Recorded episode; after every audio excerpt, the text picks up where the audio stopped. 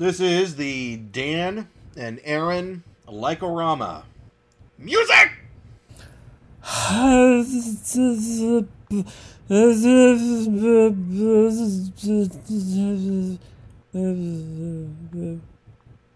God, that was beautiful. I was moved to tears. Something moved. I was moved is a bowel movement to tears? I'm not sure. Anyway. I was moved to bowels, yes. Yes. Today, we're going to talk about Space Ghost, Coast to Coast.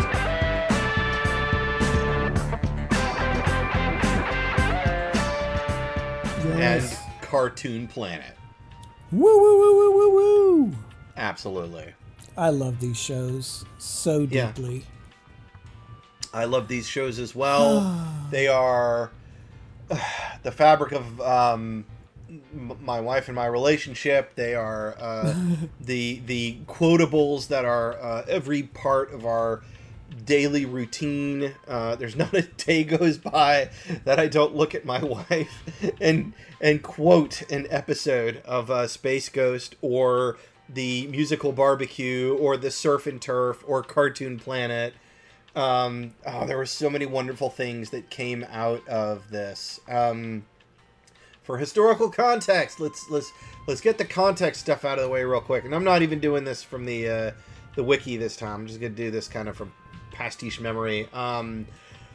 Space Ghost Coast to Coast is one of the first of the lineup of shows that was on Cartoon Network's kind of grand experiment with teenager to young adult programming. Adult Swim, which is now a just a standard part of their lineup. Is it the one part I honestly do not know at this point is I don't know whether Adult Swim is its own cable channel now, but I know that basically they are their own kind of subsection media empire off of Cartoon Network at this point. Yeah, for sure. Yeah, go ahead. Was this something that started on TBS and moved over to Cartoon Network? No, I'm thinking of Cartoon Planet. Yeah, Cartoon Planet was on TBS. Because they're both Turner Networks. Yeah, because they're all the whole thing. Who cares? Right. But no, Space Ghost Coast to Coast was, they were there in the Adult Swim programming block from the beginning. Because I think the first block was it was them, Harvey Birdman, Sealab 2021, and then Aqua Teen came later. My name is... There was a fourth show that was in that four-show chunk. I think they were padding it out with anime. I think they were showing Gundam during that period of time as well. But... And then at some point it was Friday night was funny, Saturday or Saturday Sunday. One night was funny and one night was anime. Yeah. They went that way. Yeah, because I know that I found out about Cowboy Bebop because of Adult Swim. Yeah. I was like, what is this? I like it. Yeah, and just oh my God, that's another one we should do an entire episode on, but. Space Ghost Coast. You could do just the soundtracks. Oh my God. Oh my God. Yeah. We'll be on Kano. Oh. We'll be on Cowboy Bebop for this entire episode if we don't steer off now. Yep. So Space Ghost Coast to Coast is Turner Broadcasting Network realizing that they still own all of this IP rights to Hanna-Barbera characters from 60s, 70s, and 80s. And going, okay, well, we have these. I don't know what we really want to do with them. And Dave Lazo and some of his buddies, throwing this crazy idea together of, hey, well, what if we take some of these characters and these assets from the old Hanna-Barbera days, and what if we repackage them as witty, snarky characters, and thus. You have the original block. You have Space Ghost Coast to Coast, which is the characters from the old Space Ghost TV show, minus Jan and Jace and Blip the Monkey, who hardly ever showed up, would show up for comedic effect, but minus them. And then you had Sealab 2021, which was basically recycled footage for at least the first few episodes of the old Hanna-Barbera show Sealab 2020. And then Harvey Birdman, Attorney at Law, which is new animation using the template of the Hanna-Barbera recycled animation to create a new show. Stephen Colbert was on that. Which, oh my God. I'm the alpha male. I'm the alpha male. I'd like to welcome you all to the biannual Bi 7 and 7 Board of Directors meeting. Okay, first chart. Look out! We made a lot of money this year by suing, let's see, doctors, dentists, astrologists, the maker of all-terrain vehicles, people that own sidewalks, the people that put cheese in the crust, big tobacco, little tobacco, and, oh yeah, some priests. Was that Stephen Colbert? That was Stephen Colbert as Phil Ken Seven. Yeah. I didn't know that. Wow. Noses on dowels. Yeah. Oh, my God. He was so good. Yeah. Dangly parts. God, I love that. No wonder he's so funny. Oh, God, he's so good. So Space Ghost is... But yeah, to me, of all those repurposed Hanna-Barbera tunes that made their way to Adult Swim, I think Coast to Coast is the by far the shining winner. Agreed.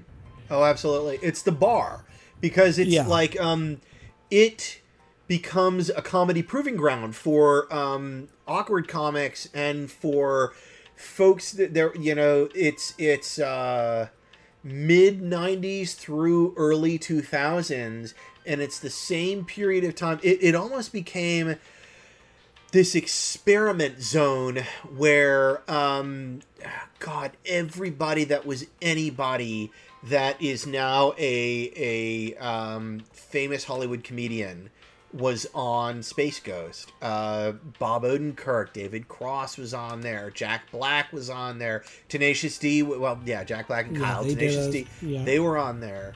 There were a bunch of comedians that were Second City, the Groundlings, etc. Los Angeles folks that were coming up that showed up briefly and then kind of fell off the radar. And not just as guests, but as writers. The writers on that show is just that guy.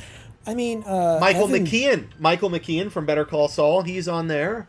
And Spinal Tap. For yes. Evan Dorkin wrote one. The guy who did Milk and Cheese and Dork. Right. The comic books. He did him and what is his wife's name? Who also writes comic books? I can't remember her name right now. But they did a couple episodes. Pavement shows up, who is one of James Urbaniak of Venture Brothers' favorite bands. And they scored an entire episode.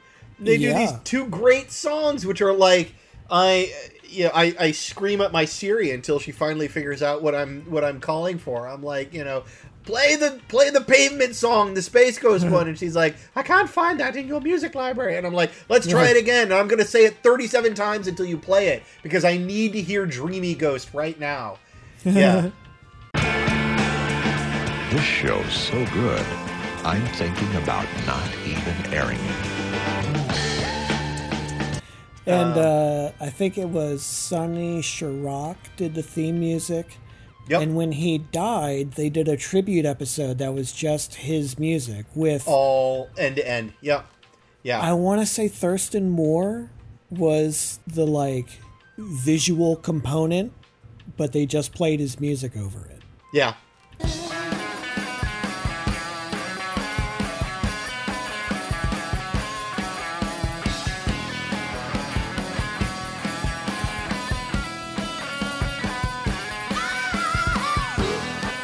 I think that's how it went. Yep, but that's okay. So let's talk about for a minute the what is the show? Yeah, what is the show? So the template for the show is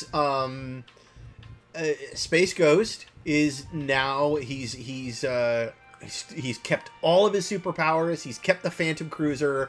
He's done with the doing rays, right, the laser bracelets, and the Inviso belt or whatever. Right. But he's no longer invisible. Yep, he's no longer saving the universe from space crime.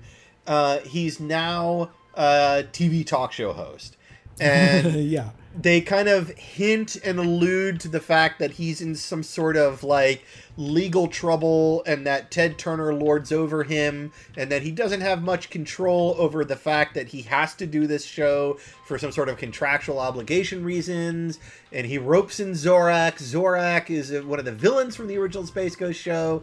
Moltar is another villain. Brak arrives, who is one of the original Space Ghost villains. And the weird thing, but of course it now it's just poetry and butter and perfect, is that they had George Lowe does Space Ghost, and I'm going to do a very bad imitation of Space Ghost here, but I do voices, so it's like my favorite thing to do. All of my voices derive from years of trying to get these voices right? So, you know, George Lowe does Space Ghost, and it's the most beautiful, deep, like, baritone bass, and he's like, "I'm Space Ghost, and I can open a can of spinach with my butt muscles." Right, and then you got C. Martin Croker, rest his soul. He passed on a few years back as Zorak, and Zorak is kind of stuck doing this. He doesn't have a choice. Somehow he's been imprisoned by Space Ghost, and fair, I'm going down to the commissary to drown my sorrows in Jell-O. And then you got Andy Merrill, who just like Brak is, in the old Hanna-Barbera show, Brak is just this dime a dozen 1960s cartoon villain, where he's just like, I'm going to get Space Ghost, and I'm going to destroy him, right? When Andy Merrill does Brak, for some reason, Brak has the most hilarious case of brain damage. And he gets on there, and if you go outside and play, you'll blow up! You don't want to blow up, do you? Better watch a cartoon!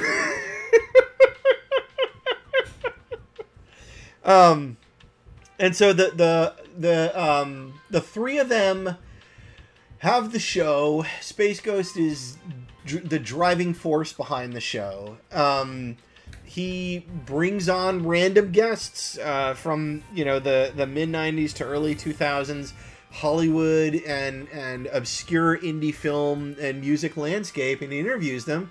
And the great thing about the way that they did Space Ghost Coast to Coast is that besides everything is that they would interview the comedians, actors, musicians, whatever, and they would ask them one set of questions, and then they would take the hour worth of interview that they had done with him or with him, her, whoever, and then they would take this raw video, they would watch through it, and they'd be like, how can we make this seem horribly out of context?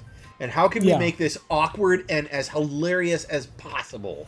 And then they recut all of the questions and the interactions that Space Ghost has with these guests, so that the questions and interface and dialogue that Space Ghost is having with them is entirely different from the interview that they did.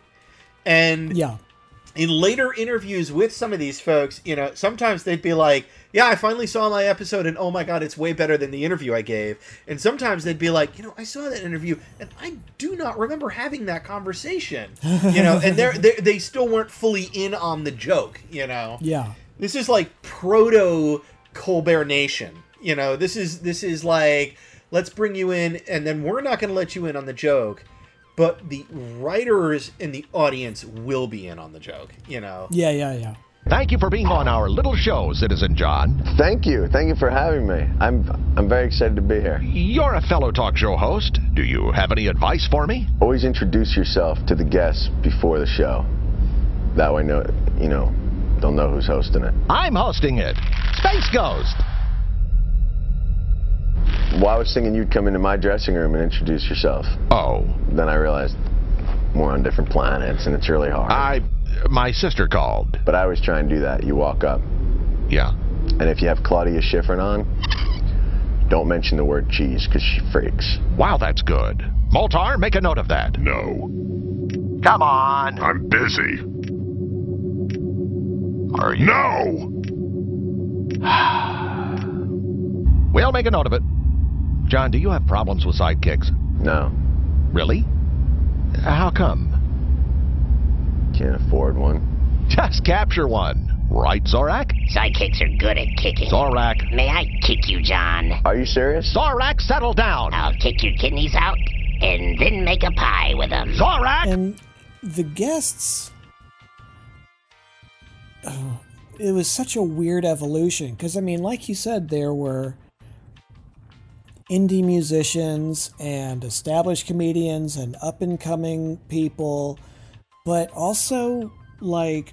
One episode, half of the Gilligan's Island cast was there. Early on, they had stuff like Gilligan's Island actors. Yeah, I almost think that part of that is just because of that, like, that Turner ownership, where it's like, well, we know we can get so-and-so on. It'll be a favor. So, you know, let's bring them on. Well, I think, you know? I think not even... Because, I mean, stuff like Gilligan, that was on way before Turner was around. Back when there was just the three channels. But, I mean, they're not working.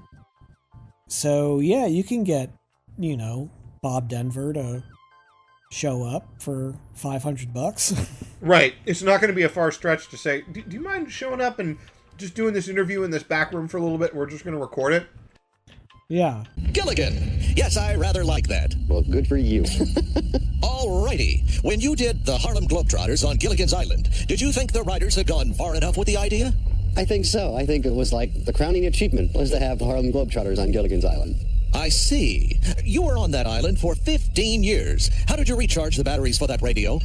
They had two of the Cat Women and Adam West one episode. Eartha Kitt, Lee Merriweather, and Adam West. Oh, God, that episode was so much fun. Yeah. Become Batman and help me. No. Come on, I need your superpowers. I have none. What? No, I'm just a little crazy, obsessed with fighting crime, but I have no superpowers. So your whole life is a lie. Wherever I find it, I fight crime, and there is a crime here today, I say. No kidding. And then there are also weird... 80s and 90s comics like Judy Tenuta showed up two or three times. Joel Hodgson, he popped up. Merrill Markoe, now, who is fabulous. Before we go on, Joel Hodgson, MST3K, very similar style of humor, very similar. Yeah. Can we get away with this? I think we can. Very similar kind of pastiche of past and present. That was a big thing in the 90s, was this realization that I feel like a lot of the collective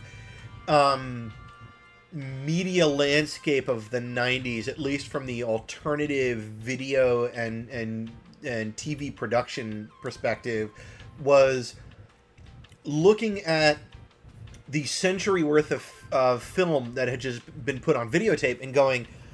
Oh, wow. Look at all of this pre-existing stuff we can just use, you know? Yeah.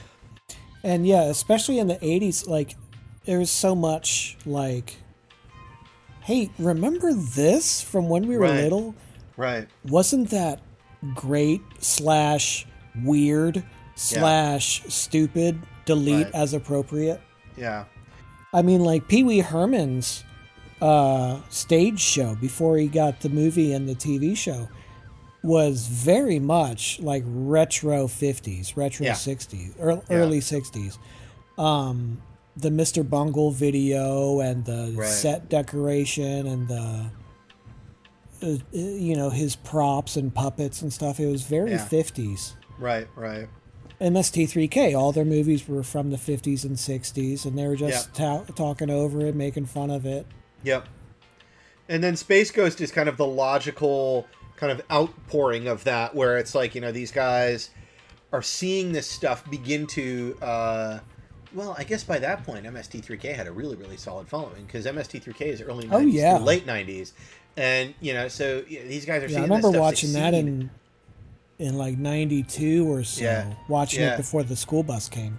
So it's solid ground upon which to build a comedy foundation, and that combined with the fact that there's all this found footage, not found footage, but like stock footage that's readily available for cheap, it creates the template for doing Space Ghost Coast to Coast. And so you have, and it kind of takes that idea of here's all this existing stuff from writers and directors' childhood. Right. And it takes the leap from commentary on it to reinvention of it. Exactly. And that's the beauty of it. And instead of critiquing it, it transforms it into an entirely new thing that has nothing to do with the original. Right.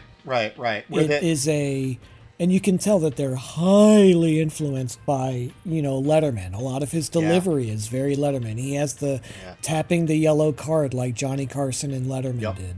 Yeah. It's, I mean, for God's sake, one of the mainstay guests was Merrill Markoe, who was the head writer when Late Night started.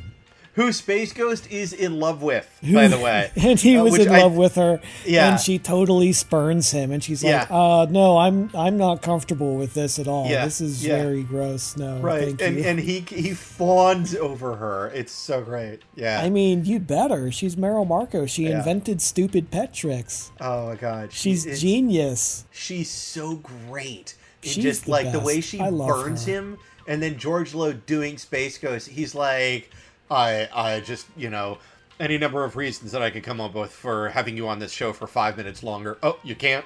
Okay, bye. Yeah. And he goes and seeks Moltar's advice. And I didn't realize, I forgot that Moltar and Zorak are both C. Martin Croker. Oh, okay. Yeah, you're right. Yeah, I'd forgotten about that. It's just they're both with different voice modulators. Yep. Yeah, so when they would do the pre-interview, it would be George Lowe and C. Martin Croker, just the two of them doing the voices. Yeah. And, here's your stinking coffee. And just so much animosity because they keep the narrative of he used to go around fighting space crime. Right. And they're his prisoners, and he makes Zorak be the band leader. And Moltar is the director of the program. Right. And they're ostensibly prisoners, but obviously as the show goes on and they kind of build out the story universe, it's quite obvious that these guys could leave at any time, that they're on this little building out on a moon in the middle of nowhere, and Space Ghost randomly comes and goes as he pleases. And then they intercut that with Zorak and Moltar kind of looking at each other and be like, is he back yet? Or the three of them sitting in the cafeteria drinking coffee before the show. Right. It's are you okay? It's pretty minimum security prison gig you've got here. It's so silly. Yeah. Who is this woman? I think it's Diane Parkinson. And what's his name? That's Zorak. Does he scare you? No, this is a grasshopper. I'm a mantis. You're a locust. Look me up. I'm a mantis. Lokar is the locust. Say, you are a mantis. I've been calling you a locust all this time. You were? Yes. Don't you pay attention? No. Well, thanks a lot, Mr. Mantis. You're so important over there with that keyboard and everything, and you don't have to pay attention because the Mr. Mantis is way too important to be the sidekick. Isn't that right, Mr. Mantis? What? Sure. Okay, so now that we've given the template, do you want to just start quoting the bits that we love? I mean, why the hell not, right? Well, I mean, I think first and foremost, Banjo!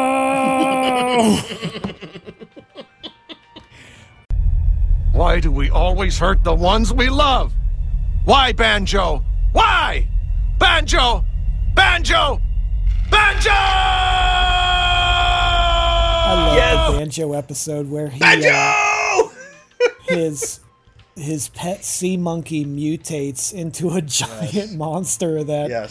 is wrecking Ghost Planet, and he has to he has to subdue it by murdering it with his laser bracelets. Yep.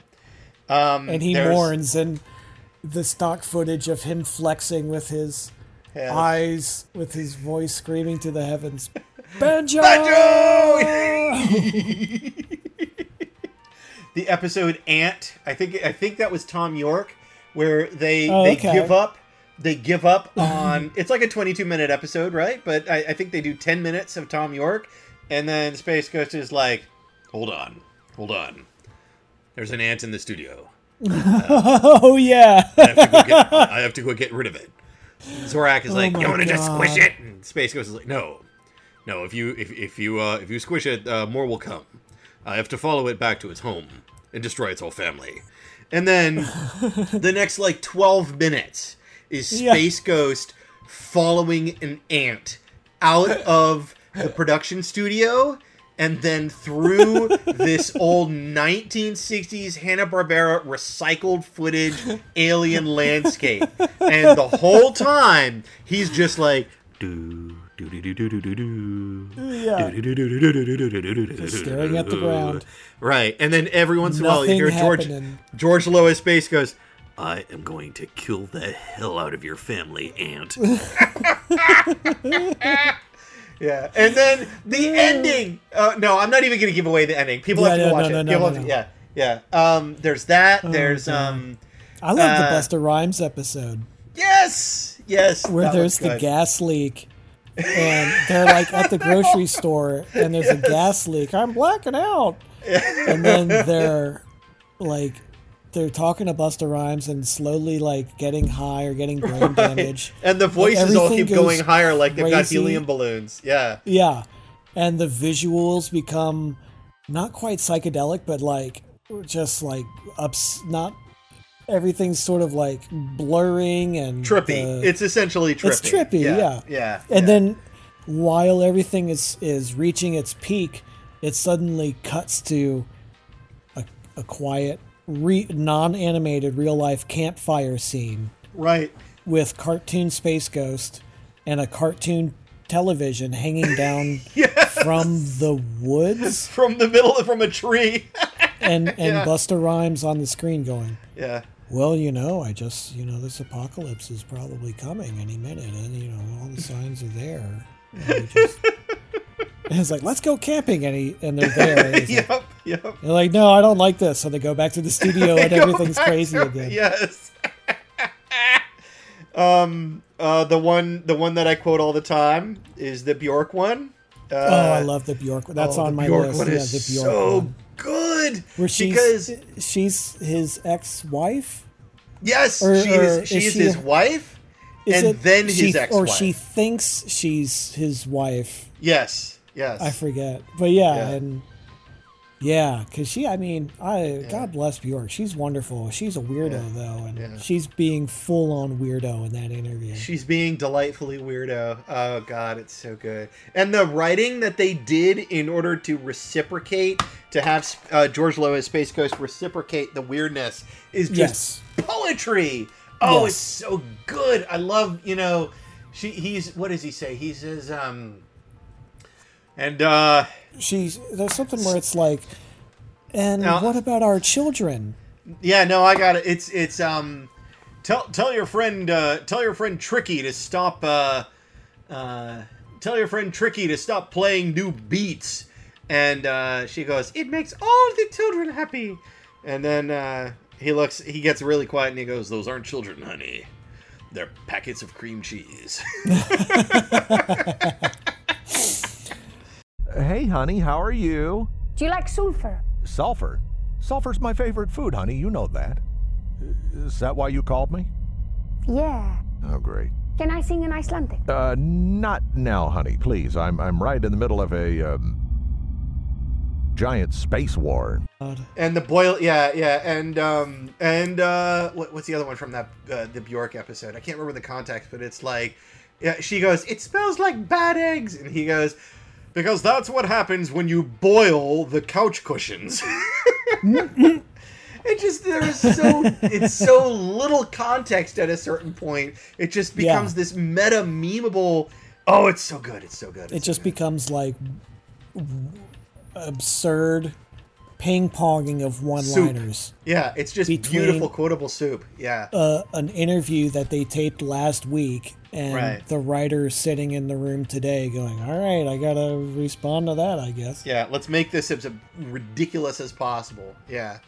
I like... I forget if it was one episode or if he came back, but Grandpa Space Ghost, played by the real life Randy Savage. Yes, yes. And it's just Space Ghost with a long white beard. Yeah, because Space Ghost hunched over. Right, because Space Ghost is Tad Ghostal. That's his full name, his like alter ego name, like Clark Kent, and his father's name is, I think it's Rad Ghostal with the beard. And, and he's like, yeah, you're not doing any more of this. You got to stop doing this interview stuff, and you got to go beat up some bad guys. Give it to them old school style. Oh, yeah. And Zorak the whole time is like, please don't, for the love of God. Ah! Doesn't Zorak hit him with a folded chair at one point? Yes, it devolves into wrestling at the end of the episode. Yeah. Yeah. Like 20 years ago, I would have put your head in a half Nelson, twisted it around, saying each letter of the alphabet on every turn, and when I reached the first letter of my true love's name, that would be the lovely Elizabeth, I would yank your head clean off and roll it down the pike like a bowling ball. Okay. All right, here we go. What are we doing? And then it's just... It's so berserk. It's so crazy. Oh, and then, speaking of the Ghostals, his evil twin, Chad Ghostal. There you go. Yeah, I was about to go there. He's just Space Ghost with a mustache. Yep. And my favorite thing is that there's this, they maintain the same sitcom rules. No, hold on.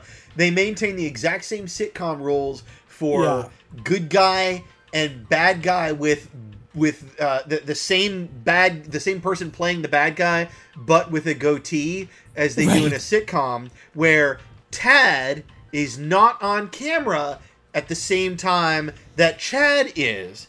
But it's all animation, so it doesn't matter. It would cost $0 to have them both.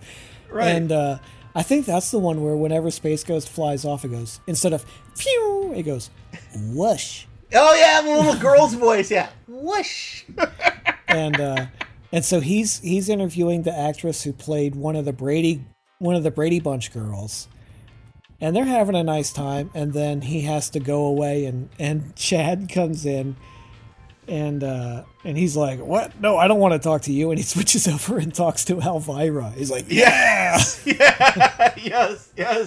Yeah, and he's all very 1950s Hepcat, too. And he's like, yeah, you're the hot lady that I'm looking for in my life, little woman. Rawr. Yeah. It's all Sly Daddy-O with Chad Ghostal. Yeah. Oh, my God. Absolutely. Just an absurd pile of show. God, there's the meta episode that just doesn't... They do this episode. There's the table read episode. There's the table read episode, but then the one that I'm thinking about, the whole episode is the actors sitting around a table reading the script of an episode that you've already seen. Right. So that's the thing that's like that, and it's still entertaining somehow.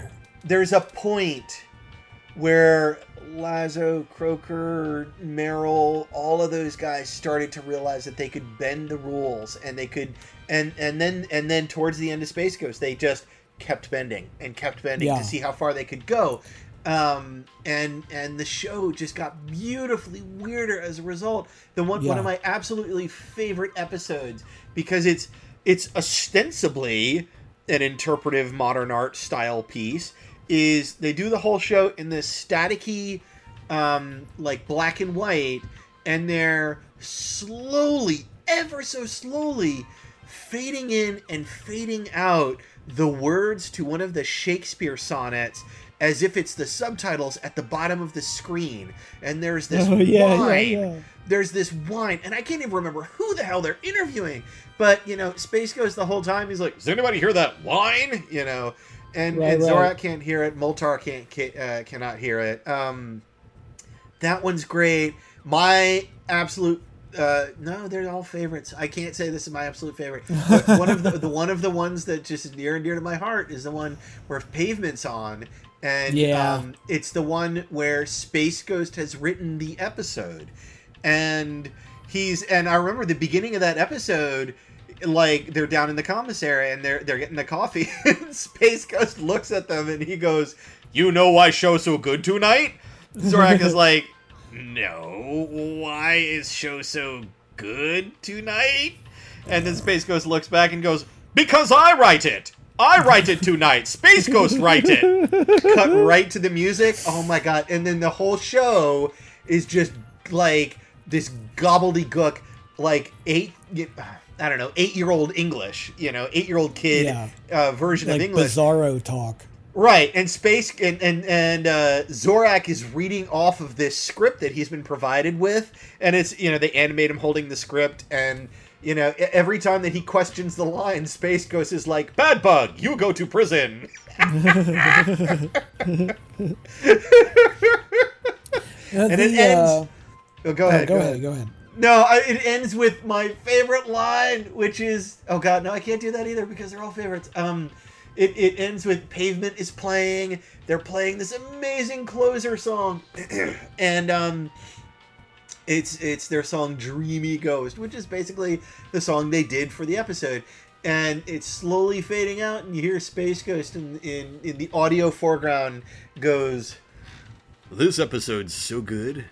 I'm thinking about not even airing it." Oh, I love it. I like the one with the space goblin. Yes! Who keeps interrupting. Is the guest Ice-T? Yes, it is. That's the one with Ice-T. Yeah. Ice-T. "Do you wish to rap with the rapping space goblin?" "Now, pass, Spacey." That was so good. Because he's like, "Now, I'm the space goblin, and I'm here to say that when you cross the street, you best look both ways." Yes. Just all these stupid little, PSA raps. Right, because it's the 90s cartoon, let's make rap safe for kids so that we could deliver the message with rap and hip-hop. And the Space Goblin has his little ball cap on backwards, and he has his token Space Ghost black T-shirt, and he looks like the fuzzy green. He looks like Gritty, the hockey mascot, but he's green. Yeah. And he's got this crossed with Poochie from The Simpsons. Exactly. It's like a breakfast cereal company decided that they need a hip, cool, streetwise mascot. Yeah, exactly. And it's the corniest, dorkiest thing. "Well, I'm the space goblin, and I'm here to say that eating your vegetables is a-okay." And Ice-T looks at him with the most...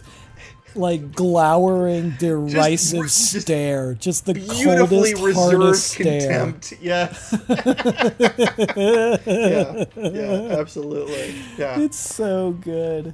Oh, God, man. It's so good. And then the For the Ladies episode, I forget who the other guests are, but it's a woman and a woman and a woman, and then Alice Cooper. Oh, yeah, that's right. He was like, the lovely Alice. And then Alice Cooper appears on the screen. Ah! Yeah. "You're not a lady. What are you doing on?" Yeah, I remember that. Yeah, also, when Mr. Show comes on, he spends at least 3 to 4 minutes getting Bob Odenkirk's name wrong. "So how do you pronounce your name? Is it Bob Odenkirk? Is that that's how it's pronounced, right?" And then of course they riff on it. Bodenkirk. They do the yes and, and David Cross, and they both launch it. His name was Rabba, but and now he just goes by Ba. Yeah. Oh, yeah, because Bob Odenkirk, before he was Better Call Saul, before Mr. Show, before the Ben Stiller show, he was a writer on SNL with his brother, and they started out at Second City. So, he is an expert in oh, we're just going to riff and make up some brilliant, funny comedy jokes. Mm-hmm. And David Cross was a stand-up, and he went on with Bob and blah, blah, blah, blah, blah. So he's also, you know, oh, yeah, I can sit here and, you know, punch my weight with the best of them. Yeah, yeah. And, you know, they do, it's such a dumb joke, but he goes, so, which one of you is the straight man? He goes, oh, yeah, he's a straight man, and I'm the gay man. Yeah, yeah, exactly. Wait, what was your question? Yeah. And contextually, it was the 90s, so it's one of those where it's like, that joke just flies. You know, it's like, okay. But it was sort of at the end of the period where, oh, that person's gay, get it? Right. And, that was the joke. Yeah. But it was more like... just a pun. It was just a pun, and that was it. And it played fluidly, and it was a yes and it just because those guys are so smooth with getting their yes ands into a gag that it's like, oh, I see what they did there. And they just drop it and move on. Yeah, yeah. They don't point at it. They don't put a lampshade. They're just like, oh, joke. Anyway, move on. Right. As good improvisers. God, all I remember about the Thom Yorke one is that it was incredibly uncomfortable. It's just like... Thom Yorke, uncomfortable? Get out of here. And I swear it's one of those where, like, they just... You know, the interviewers probably just weren't getting anything out of Thom Yorke. So they were just probably just like, all right, well, you know, we'll make George's lines as out there as we can, and then let's just abandon it at a certain point. Let's move on to something else. And they did, and it was great, you know. I think that was Ant. I can't remember now off the top of my head, but I feel like you're.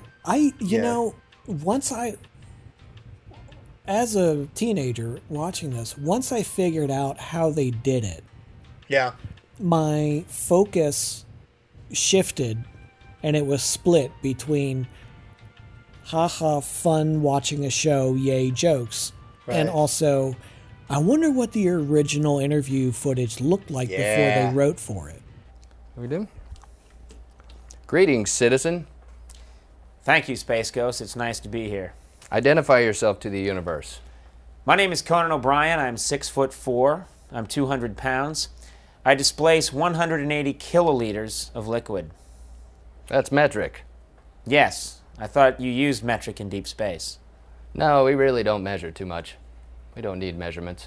My apologies, Space Ghost. How's the weather up there? Watching, you know, Hanson give answers, and then you say, well, what was the interview like before, you know, Space Ghost introduced them as, you know, the nice little girls, or whatever he said about them. Right. Which one of you is the girl? Yeah. Yeah. God, what else? Oh, there's so many good moments. It's just every second. Like, there's not a... There probably is a bad episode, but there isn't. Right. Because there's moments that are saved in bad episodes by ridiculous gags that they realize that they can throw in just to save that episode. Oh! And it's also another one of those shows we talked about an earlier episode in The Goon Show and in Tim and Eric and shows like that where you can have silence. Yes. And that's okay. Yes, actually, as a matter of fact... Embrace the silence. Yeah. This is one of those ones that, in my opinion, what they began to do with Adult Swim paved the way for...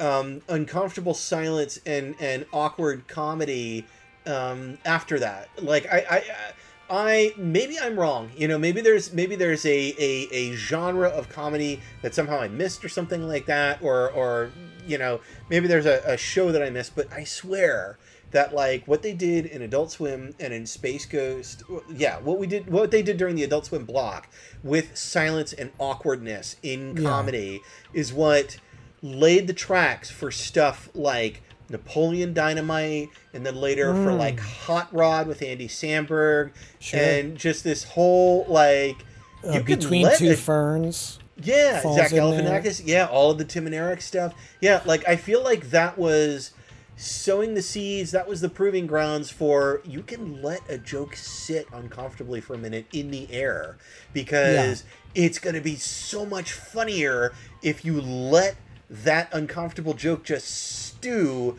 like a fart and watch everybody kind of look around like, oh God, now what, you know? Or, I mean, there was a couple episodes where it would open with silence. Yeah. You know, they'd be sitting in the commissary, or it would. Yeah. I love the ambient noise when the camera is on, again, like it's in a studio, it's a cartoon. But when the camera's on Space Ghost at his desk, it's just. And then when it cuts over to Zorak, there's this like weird cricket chirping. Right. Yeah. And then when it cuts to Moltar downstairs in the, like, I don't know, lava pit director's in the cave, room, whatever. Yeah. This weird red cave. Yeah. There's rumbling. Yeah. Yep. It's just that ambient noise that's always in those locations. Mm-hmm. So you could cut back and forth, and that enabled them to extend the silence. Mm-hmm. Because, the audio's changing. It gives like a veneer of an audio landscape when really it's silence. Yeah. Nothing is happening, but you get a false sensation that something is happening. Yeah. Yeah. You and it's one of those where, as a viewer, you have been trained watching a cartoon show that a scene transition means at the beginning of that scene transition, get ready to pay attention, because they're about to introduce the next bit to move this, cartoon show forwards. In Space Ghost, it's, silent. It's exactly what you just described. And so it builds this, you end up giggling uncomfortably. You giggle uncomfortably in the same way that you giggle uncomfortably when the guitarist at a rock set, walks off stage and then doesn't come back on for 10 minutes. It's like, right. What's going on here? Oh, this is kind of weird, Oh, this isn't how it's supposed to go. Yeah, exactly. It's this. That's exactly. That's it. Yeah, it's uncomfortable. It's uncomfortability with this isn't the way that I've been programmed to believe that this is how it's supposed to go. Yeah. Yes. Yeah. Because, there's the... I remember being in probably high school, maybe middle school, and they taught us that comedy is either, all jokes are basically either either exaggeration, understatement, or irony. Yeah. But really all three of those can be boiled down to just a break in logic, and a surprising break in logic. Right, right. It might have the form of logic, but a nonsensical logic, like a riddle. That's how a knock-knock joke works. Is you're like, that's not a name. Right. But it's founded on you trusting the person doing the comedy that, hang with me for a minute, and there's this tension that's being built. Yeah. But then I'm going to release it once the funny happens, and then all the tension will go away. And so you have been taught that there will be something happening any second now. Yeah. Any second. Okay. Here we go.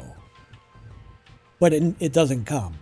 Yeah, and it doesn't come, and in some cases they stretch it out for like a minute, and then 2 minutes, and then 3 minutes, and you're sitting there and you're waiting, and they'll throw in Zorak looking back and forth, they'll throw in blinking, blink, right, blink, blink, right, and they'll throw in Space Ghost still at the desk, are we doing this, right.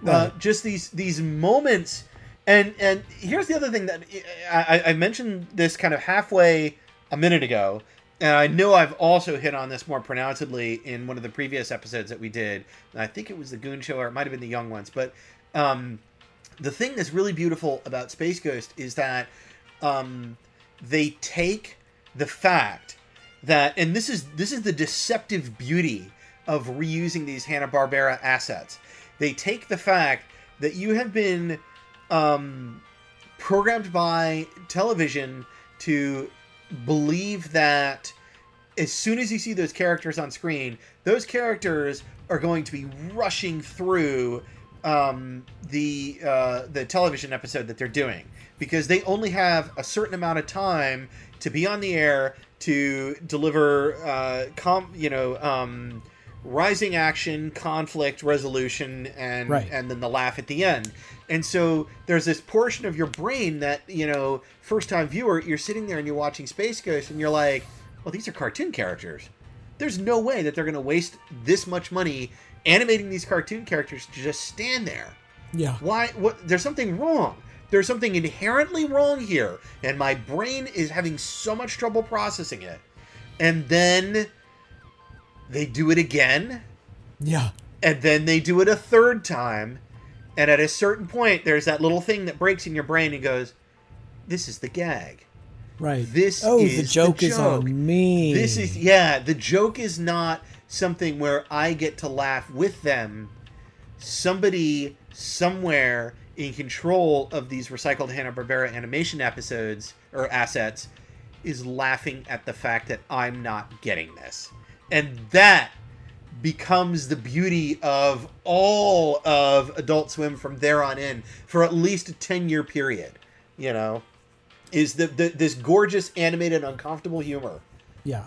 And along with that, the idea of, can you believe this is on television? Yeah. You know, like... Yeah. And it's something like David Letterman and Craig Ferguson did a lot, where they would be doing some dumb bit, and then they'll look straight down the camera. This is the only thing on CBS right now. Right. Right. Right. Yeah, there was this burgeoning understanding, I think, by the guys that were doing Adult Swim, where it's like, oh shit, we have 22 minutes of uninterrupted airtime that we've been given to get this stuff on the air. Yeah. And as long as we stay within certain Cartoon Network guidelines, my God, what things we could do. And it's not like, you know, the Turner Company was going to lose a bunch of money if the show sucked. Yeah, exactly. You know, budget was $1. Yeah. Yeah. So yeah, if the show is an utter flop, oh well, we're out $1. Mm-hmm. But it had this huge cult following, a devoted cult following. Now, one thing I've never done, but I have a sneaking suspicion about, is that I would guess that some of the uncomfortable humor, because they did a little bit of it in MST3K, but really not a lot. I feel like a lot of the uncomfortable humor, the inspiration for it, came from the stuff that Dr. Demento and Negative Land did in the late 70s, early 80s, and then they were still going strong into the 90s. Yeah. Because the Negative Land guys would do that same thing, where they'd see how long, you know, they were doing it in audioscape form, but right. they would see how much they could get away with being uncomfortable about something on the air and how long they could do it, either before somebody would call in, because the Negative Land shows were usually, you know, that on air, out of Sacramento. Yeah. Or when they were doing the recorded bits, you know, they would kind of coordinate with each other to make sure that there were these long dead pauses. Yeah. And then that also stitches back to some of the stuff that you and I talked about with Goon Show, where it's taking the implied comedic relationships that you come to expect and turning them on their head. Yeah. And giving the listener, or in this case, once you get to Space Ghost, the viewer, an entirely different punchline, an entirely different dinner, entree, than they were expecting was going to come out. Yeah. And it's related to the famous Alfred Hitchcock quote. You know, lots of very smart people over the years have said that comedy and horror are related, because they're both, you build tension, and then release it. Yeah. Build tension, release it. Right. It's the same sort of, ha. Yeah. And Alfred Hitchcock has the famous quote where he says, if you show, you know, 5 minutes of people playing cards, that's the most boring short film you've ever seen. Right. But right. if at the beginning of it, you show that there's a bomb under the table, it's the most suspenseful 5 minutes you've ever seen. And it's that sort of thing where the longer it goes, the tension only builds. Yeah. Until the release comes. And when it does come, the catharsis is even greater. And the laugh right. is even bigger. Or the, oh, is, mm-hmm. you know, whatever response is only amplified. Right. The resolution is just like that much more satisfying because it's what you've been waiting for so long. You see, everybody, culture is basically math. It's true. Go be an engineer. Yeah. Go design the perfect screenplay. Yeah, yeah. God, there's so many good episodes. Let's see. And not just the Coast to Coast, but I mean, Cartoon Planet. Every second of it is also quotable. Mm-hmm. Whereas Coast to Coast was more experimental. Yeah. And more, what could we get away with? Yeah, yeah. Cartoon Planet was just good old-fashioned joke. Just dumb guys joking. Yeah, yeah. And it's beautiful just for that, too. Just crazy idiots. It's beautiful, but for a different reason, because it was, let's stick with the shtick, you know? Yeah. Let's make it part of, because I think Cartoon Planet was part of this Turner animation block that they did in the mornings. Yeah, that one I remember seeing at like 9 in the morning on right. TBS. So it's the same guys, and then it moved, but it was to different Cartoon template. Network. Yeah. And that started as, instead of a talk show, it was a frame, mm-hmm. and they would insert old Hanna-Barbera cartoons. Right. Between the like 2 minute bits. Yeah. Yeah. You know, exactly. And then it was a way to recycle the classic shows. Yep. Yeah. They would show Popeye or Tom and Jerry or something. Yeah. Yeah.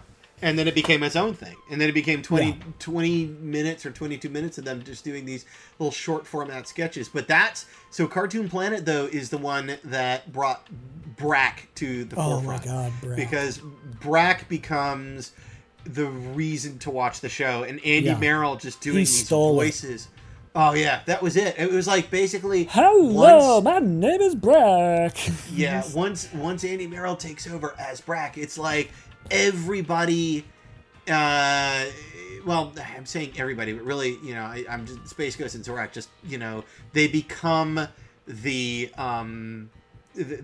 people that Brak is bouncing the joke off of in order to get to the punchline, you know. Yeah. Boy, man, somebody woke up on the wrong bed today. Yeah. Yeah. Yeah. I love anytime you have Brak telling a story, you're done. You're done. Go home. You're done. I love and a lot of the best bits were put on the records, the CDs, Musical Barbecue and Surf and Turf.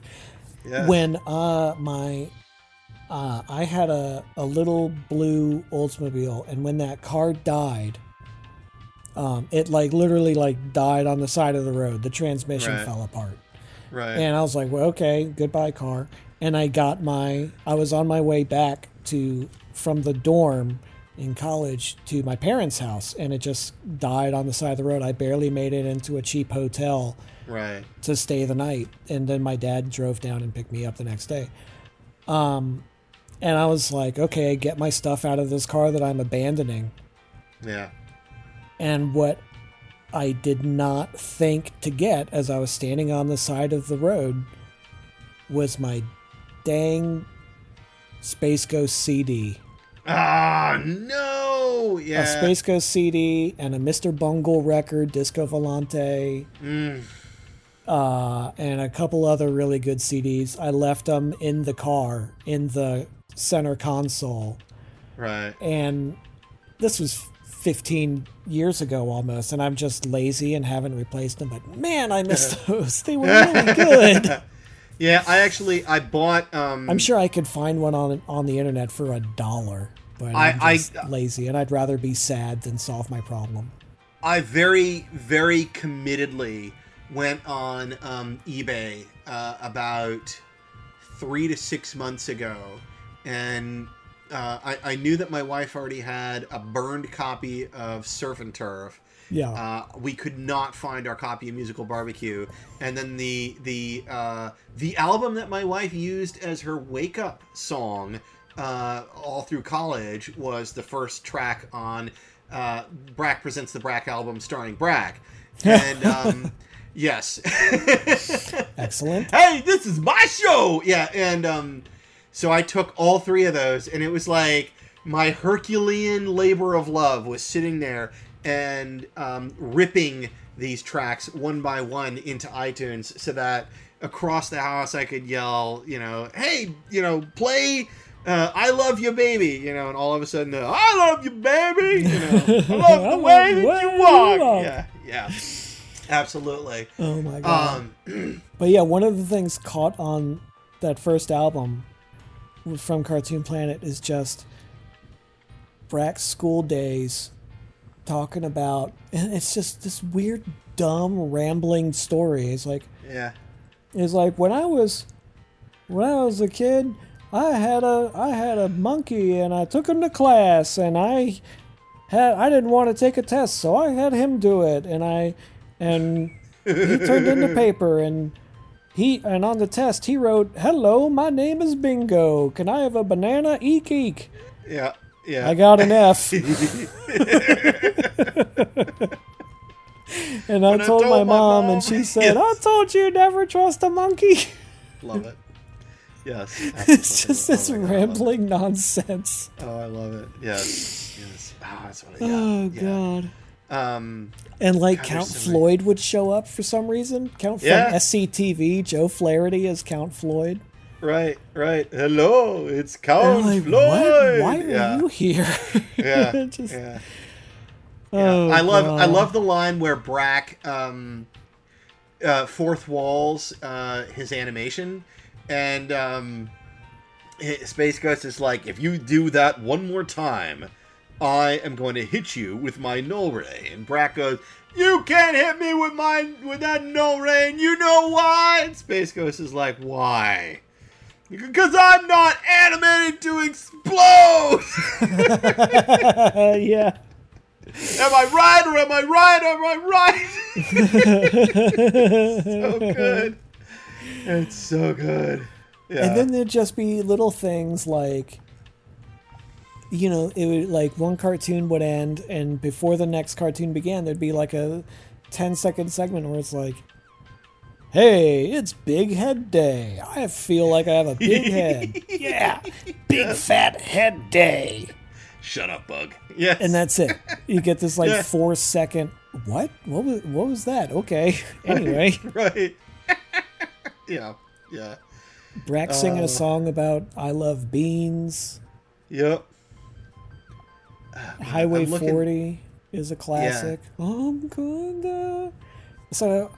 I'm going down Highway 40 in my big old pickup truck. And he does that for like 3 minutes straight. Yeah. And then, boo-doo-doo-ding, I'm going down Highway 40 in my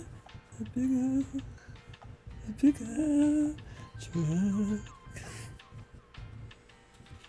That's how I'm going down. And just... I said I'm going down Highway 40. Yeah. So deeply stupid. Yep. Because I love smart stuff. Yep. But I love stupid stuff. Yeah. Especially when the stupid stuff is done to have the meta frame and feel work of smart stuff. And you're like, wait a minute. Should I be thinking or should I not be thinking? Okay, I shouldn't be thinking. Okay, this is great. Yeah. Okay. Who cares? It's great. Yeah. So all right. Stupid. So I found.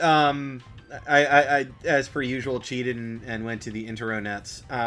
But I went through and I scrolled through and I remember some of my my favorite episodes now, and I want to make sure that we give them a shout out. Okay. So Warren with the potted plant that talks to Space Ghost. I forgot about that. Is the one where they go and they find the evil replica of Space Ghost, who is voiced by the original Space Ghost, Gary Owens. Gary Owens, the man. Yeah. Laughing announcer. Powdered toast man. Yeah. Roger and the potted Ramjet? Plant. Yeah. And the potted plant is like, I want to go talk to Warren. And so they fly to this other planet in the Phantom Cruiser. They entirely abandon the episode. Yeah. And they just talk with Warren, who is evil Space Ghost. Yeah. So goofy. Yeah. So let's see here. Deeply goofy. Yeah. Some of the segments, some of the various segments from Cartoon Planet. And keep in mind, this only ran for like 14 months, 16 months, something like that. Right. And for most of that time, it was just a framing device to show cheap old reruns. Yeah. Yep. So the segments, there was Zorak's Horoscopes, Poet's Corner, Brak's Monday Ratings Report, Mailbag Day, Learning to Talk Italian, Nuggets of Joy, Zorak's Helpful Hints, Cooking with Brak, and it goes on and on and on and on. There were dozens of segments with title cards and stupid little 10-second songs. Yeah. And it's like, I mean, Zorak's Horoscopes. Attention, Libra. Do you feel a horrible burden building and pulsating on the middle of your chest? Is it throbbing and feels terrible? It's your head! I love this job. Brak, did you like that? Hey, that was nice. Hey, Zorak, was that your chicken sandwich in the refrigerator? Yeah. Why do you ask? 'Cause I ate it. No, you didn't. Yes, I did. Brak, tell me you didn't eat my chicken sandwich. All right, I didn't eat your chicken sandwich. But you did, didn't you? Yes. Even though it was in a brown paper bag with big letters on the side, Zorak. Do you know what that spells? There's a yummy chicken sandwich in here and you need to eat it? Well, I wouldn't have eaten it if I knew it was yours. I thought it was Space Ghost. Oh, and it would be perfectly fine to eat my chicken sandwich. Yours was a ham sandwich. How do you know that? 'Cause I ate that too. What? I was hungry. Well, now, what are Zorak and I going to have for lunch? Why don't you order a pizza? They won't deliver up here anymore. Maybe because they don't like being bitten. Hey, that guy bit me first. Whatever. Well, I guess this is one of those bad news, good news situations. The bad news is both of your sandwiches got eaten, and the good news is I'm not hungry anymore.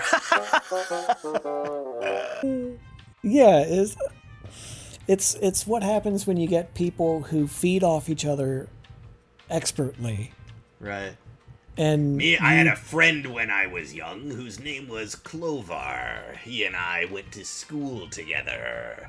Until one day when I realized I hadn't brought in enough lunch money, and that was it for old Clovar. With such a terrible upbringing, is it any surprise that I went into evil? You do a really good Zorak. Thank you. I've had 20 years to practice. Yeah. And was it Lokar? Yes. The very erudite alien villain. So he's sitting bug in like a grand high back chair with some big book in his lap, and he would like introduce the episode for some reason. Right. This episode of all episodes is most particularly terrible because of the things that Space Ghost chose to do to me. Yeah, just, oh, we could do this. Yeah, okay. All right. Yeah. Kentucky Nightmare. With Willie Nelson, old Kentucky shark whiskey. Yeah. Because a shark on whiskey is mighty risky, but a shark on beer is a beer engineer. Yes. Oh. Yeah. Yeah, oh, it's just endless, nonstop. But yeah, you take a handful of people with a similar mindset who feed off each other really well. Yeah. And you just plop in front of microphones and have them do the dumbest thing that comes to mind. Right. And it's brilliant. Oh, I'm going to throw out one more, and then I'll I want to briefly talk about more chronology stuff, but okay, yeah. There's one last one, and it's one that Jake and I liked a lot when we did the Hella Show. It was this theme of, like, this is contextually, this is the mid-'90s. So this, Clinton era, jingoism during that period of time kind of contextually makes a little bit more sense. So Space Ghost does this episode that's called Intense Patriotism, and he just repaints the entire studio with, like, American flags and banners and stuff, and it's obvious he doesn't get it, right? But he renames himself America Ghost, and he has Jeff Foxworthy on, and then he has Larry the Cable Guy on. Yeah, that was in the 2000s then. So that was in the Bush era, post 9/11, I believe, because it went till 2004.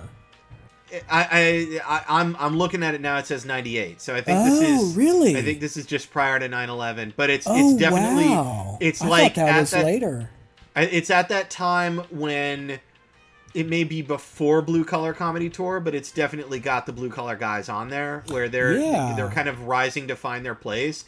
And because later the Cable Guy, and then they didn't get big until later, like 2000, 2002. Right. Yeah, it was like because Blue Collar Comedy Tour was like a direct reaction to it was the necessary jingoism that you needed post 9/11. But this was 98, and. It opens with this line where, like, he's obviously repainted the entire set, and he just looks at the camera and he goes, "Look out, world, because Space Ghost is coming to America today." And then they roll the music, and what's the music? Da da da da da da da. It's so fucking stupid. I love it.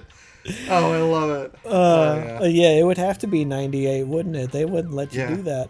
It would be not. They wouldn't let you. It would be distasteful to do that. It would be until around 2004, 2005, when it's like, wait a minute. Yeah, where irony was allowed back into the national comedy landscape. Blind nationalism isn't the best thing in the world. Perhaps we should not do this. Yeah, well. All right, so let's talk chronology for a minute.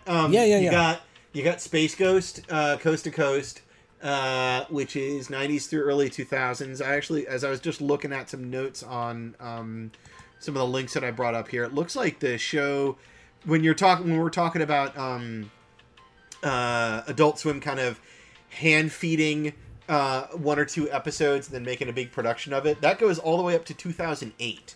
So... yeah. So that's, like, Space Ghost is 1996 through 2008. And then I think one of the last episodes is the one where it's Space Ghost is basically hawking this prototype version of Aqua Teen Hunger Force. Yes. But then in the interim, in the middle of that, you have those same guys doing Cartoon Planet as the framework for doing, showing some of those retro Hanna-Barbera shows. And then, like you said, then they edited out the old cartoons and said, "Let's just have the funny let's just make it Cartoon Planet." Yeah, exactly. And then way better. That results in the meteoric rise of Andy Merrill doing Brak, which then results in Adult Swim going, Show. We should do the Brak Show, right? So then they do the Brak Show. There's actually an Amanda. There's actual new animation. Yeah, they did a really fucking good job with it. Yeah, I think Brak Show runs for like 2 seasons or 3 seasons, but it's on there for long enough to make itself a pretty solid watermark in Adult Swim. And the Brak Show had one of my favorite lines. What was that? Where he's babysitting the goldfish. Yeah, and they tell him, "Now whatever you do, don't feed him 3 hams. 3 hams will kill him. 3 hams will kill him."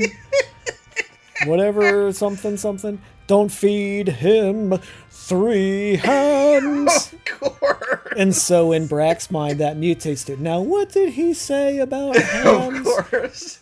And in his mind, it's three hams will fill him. Three hams will thrill him. Why don't you feed him? Three hams. And so he feeds the goldfish three hams. And he gets enormous and, you know, trouble ensues. Right. Turns into like a monster. Just like, yeah. And he has, in Brak's parents, he lives with his parents who are a female version of Brak, is his mom. Yeah. And a short little, I don't know, Cuban guy. He's kind of like a Ricky Ricardo guy with a mustache. Yeah, he's like Ricky Ricardo or like Young Pleasure Island era Ricardo Montalban.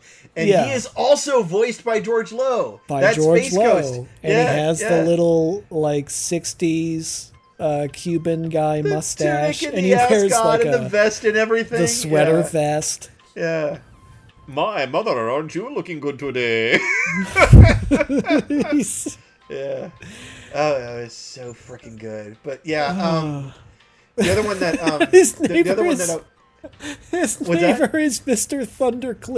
Thundercleese. Some other Hanna-Barbera monster goes, "Hey there, Mr. Thundercleese, how you doing?" Okay, well, I'll talk to you later. Yeah, and Thundercleese is like this. Yeah.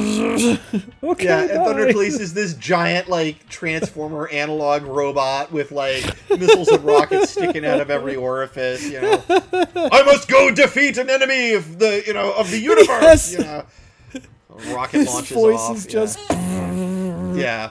Yeah. Oh God, it was so good. Oh God, it's so dumb. And that, like, that Space Ghost and Brak kind of, I guess, extended cartoon theme, that whole thing lasts well up into, when did the Brak Show go to? It had to be at least like, I think 2003. 2010. Okay. Oh, maybe in reruns. But no, they the actual show, I looked it up, was 2000 to 2003. Okay. So it was probably 3 seasons. Oh, no, wait. IMDb shows are going from 2000 to 2007. Really? Yeah. Interesting. Maybe not. I'm looking. I'm scrolling down now. It may be one of those where they like did specials or something like that. Oh, but, yeah. Because some of these, like, they would take 2 years off and then do one. Yeah. And then take a year off and do two. Never mind. Yeah, it is 2000 through 2003, and then it's a random single episode in 2007. So, this is that same stuff that we talked about before, where it's like Adult Swim realized that they had the audience captive, and so they would just randomly drop a new episode of an old series, and they'd be like, it's coming next week. Yeah. It's coming 3 days from now. Yeah. It's coming 1 day from now. In 2 hours. Yeah. Yeah. And they had a lot of fun with that, because that was another case of that playing with narrative format and then having the joke played on the audience. Because there was, I can't remember which Adult, I was just thinking, wasn't there a show where they hyped a new episode and then when it was time, it was nothing. It was I think it was an Aqua Teen episode. Okay. And I think they just like they either did silence or they were like, we've chosen not to air this episode or something like that, because Aqua Teen for a long time was considered just the show itself, and then the meta of putting the show on air was considered this giant prank on everybody. Right. And I think that was the one that they did where they hyped it like crazy and then they purposely failed to deliver, and that was like I think mid 2000s, 2004, 2005. Sure, I don't know. I was home to watch it, so it would have been post. So probably 2004. Yeah, because I remember I was at the radio station at Virginia Tech, and we got for some reason Adult Swim like contacted us And they had the guy who played Carl on Aqua Teen did all these promos, and they sent it out to college radio stations. Oh, that's kind of neat. Oh, man, they were great. And we put them into our... Cool. We had a little mini-disc of various like 30-second, 15-second things to play between songs. Yeah, and the bumpers. And his was one that's like, hey, this is Carl from Aqua Teen.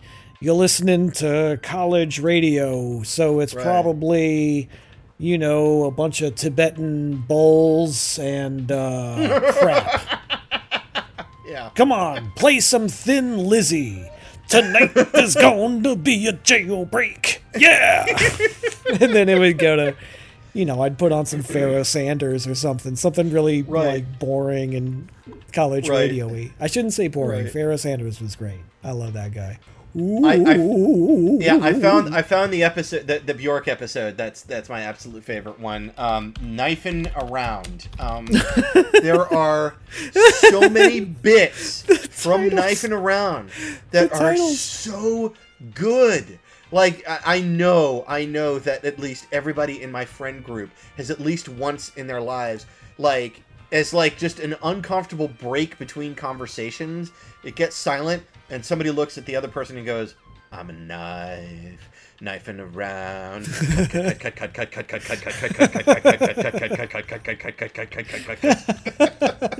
Just go on a little too long. Yeah. Yeah, exactly. Yeah, I mean, and then if it's quiet again, I mean, there's the old rule of three where you do something once, okay. You do it a second time, that establishes the pattern. And then the third time, that's the funny time. Yeah, because then it's become a running joke. You've made it into a running joke. You do a thing, you do it a second thing, and then the third time, oh, you're expecting the thing, but it's another thing. Yeah. But then you have shows like that where the second time is the funny time, or the sixth time is the funny time. Mm-hmm. They mess with the timing, which throws you off, which makes it more exciting. They keep playing it out because they know they can. Yeah. Oh my God, I'm looking at the transcript for Knife and Around, and it's just so many quotables. And it's in the brilliant tradition of all the greatest, most of the greatest things that occurred because no one was paying attention, no one was telling them what to do. They didn't have a budget. They were in a basement somewhere. Right. And they could just fart around and do their thing and follow their own weird path. And they were getting away with it because they had such little oversight, which was wonderful for this show because I think, you know, somebody at a certain high levels was looking at this and going, oh, it's a cartoon show. Where is it airing? Cartoon Network? Okay, fine, whatever, you know. What's it cost? $1? All right, who cares? Sure. Whatever. Why are you telling me about this?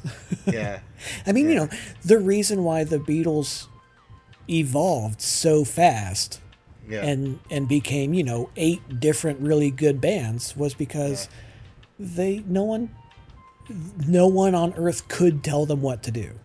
Yeah. Exactly. That's on one end of the like, hi, we're the biggest thing in the world. People are there's more people devoted to us than there are to Jesus. Like, we're a big deal. Right. And they're like, you know what? Touring is a bummer, so we're just gonna stay home and crank out records twice a year. Okay, cool. Right.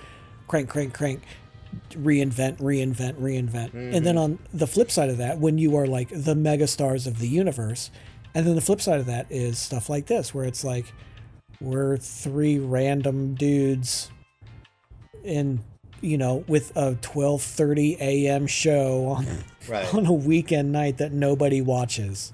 Right. Like, no one should be watching this. Why would anyone watch this? It's that same Negative Land Evolution Control Committee, fringes of society, nervous, giddy excitement that comes from, we're going to get away with this. We're going to get on nationally syndicated air, and we're going to get away with this. You know, it's, you know, it's the same thing as Python. The first half a season of Python, nobody at the BBC watched it or cared. Yeah. They couldn't care less. Right. And once they were filmed and half of it had aired and they started to get popular, it was like, oh, it was kind of too late to mess with. Right. It's like, oh, I guess, okay. Yeah. I guess that's what this show is, huh? It's like, why did we let you guys get away with this for so long? Yeah. Yeah, anything once, if you're on past midnight, no one upstairs cares about your show.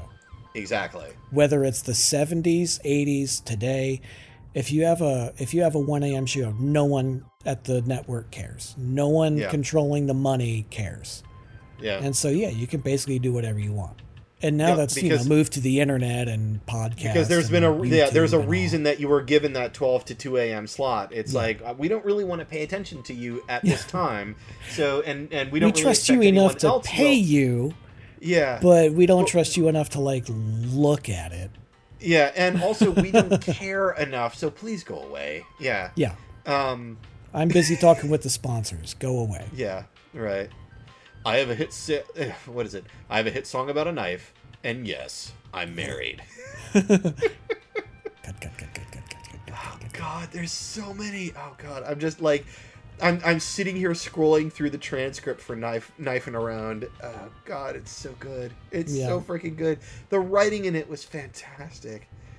Oh man, hold on, I gotta find the back. Who wrote that episode? Do you see? Does it say who wrote it? Writers are. It was the same writers as usual. It was the Matt Mielero and Dave Willis. They were some of the earliest guys behind Adult Swim. They were the kind of core and heart. But oh my God, the bit here it is. I have to say, I'm a great big fan of triangles. Well, I have to say I'm a great fan of Chuck Norris, and he was in the Delta Force, and the Delta was a triangle. The one that came out when I was 11. Yeah, you know, honey, all this talk about Chuck is making me want to get married all over again. Yeah?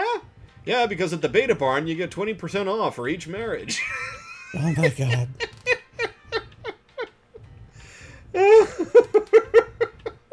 So freaking good. All right, I'll stop because otherwise I'm going to be doing this for the rest of the night. Oh, I know. I've met him. He's living on our couch with the urine. And tell him to stop letting strangers in to listen to his new beats. It makes all the children happy. Honey, those aren't children. They're packets of cream cheese. Sometimes I can't separate between the two. Do you know that? Yeah, I wish I had known that when we were just dating.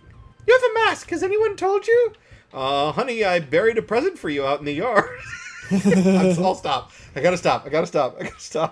Yeah, I'm looking at the writing credits, and I didn't realize how often Evan Dorkin and Sarah Dyer were writing episodes. They were writing like 3 or 4 a season. It was like, at least with Evan Dorkin, I know it was like every third episode. Yeah, it was always the two of them together. I think he wrote the Pavement episode. That would make sense. It would go in with his sort of sensibilities. His like punk, kind of old punk rock, angry guy. Right. Let's see here. Hi, this is the Dan and Aaron Read Wikipedia show. Yeah, I'm so sorry. All right. Yeah, I know. We're both guilty of it. Yeah, maybe that's a sign. Yeah, I think that's a sign to wrap things up. We're at an hour 30 on it. There's so much to it that's good. I know. All right. Well, hey, if you haven't watched it, any of these shows, they're all very good, and you should watch them, dummy. What's the matter with you? let's stop before I start pulling up more transcripts and doing voices, because yeah. Lord knows that's going to just go on ad infinitum at this point. All right. Well, thank you for listening to the Dan and Aaron Like-O-Rama. This episode's so good, I'm thinking about not even uploading it. Music! I already did the music. You do the music. All right. Ba, ba, ba, ba, ba, ba, bow, now. Ba, ba, ba, ba, ba, ba, bow, now. Ba, ba.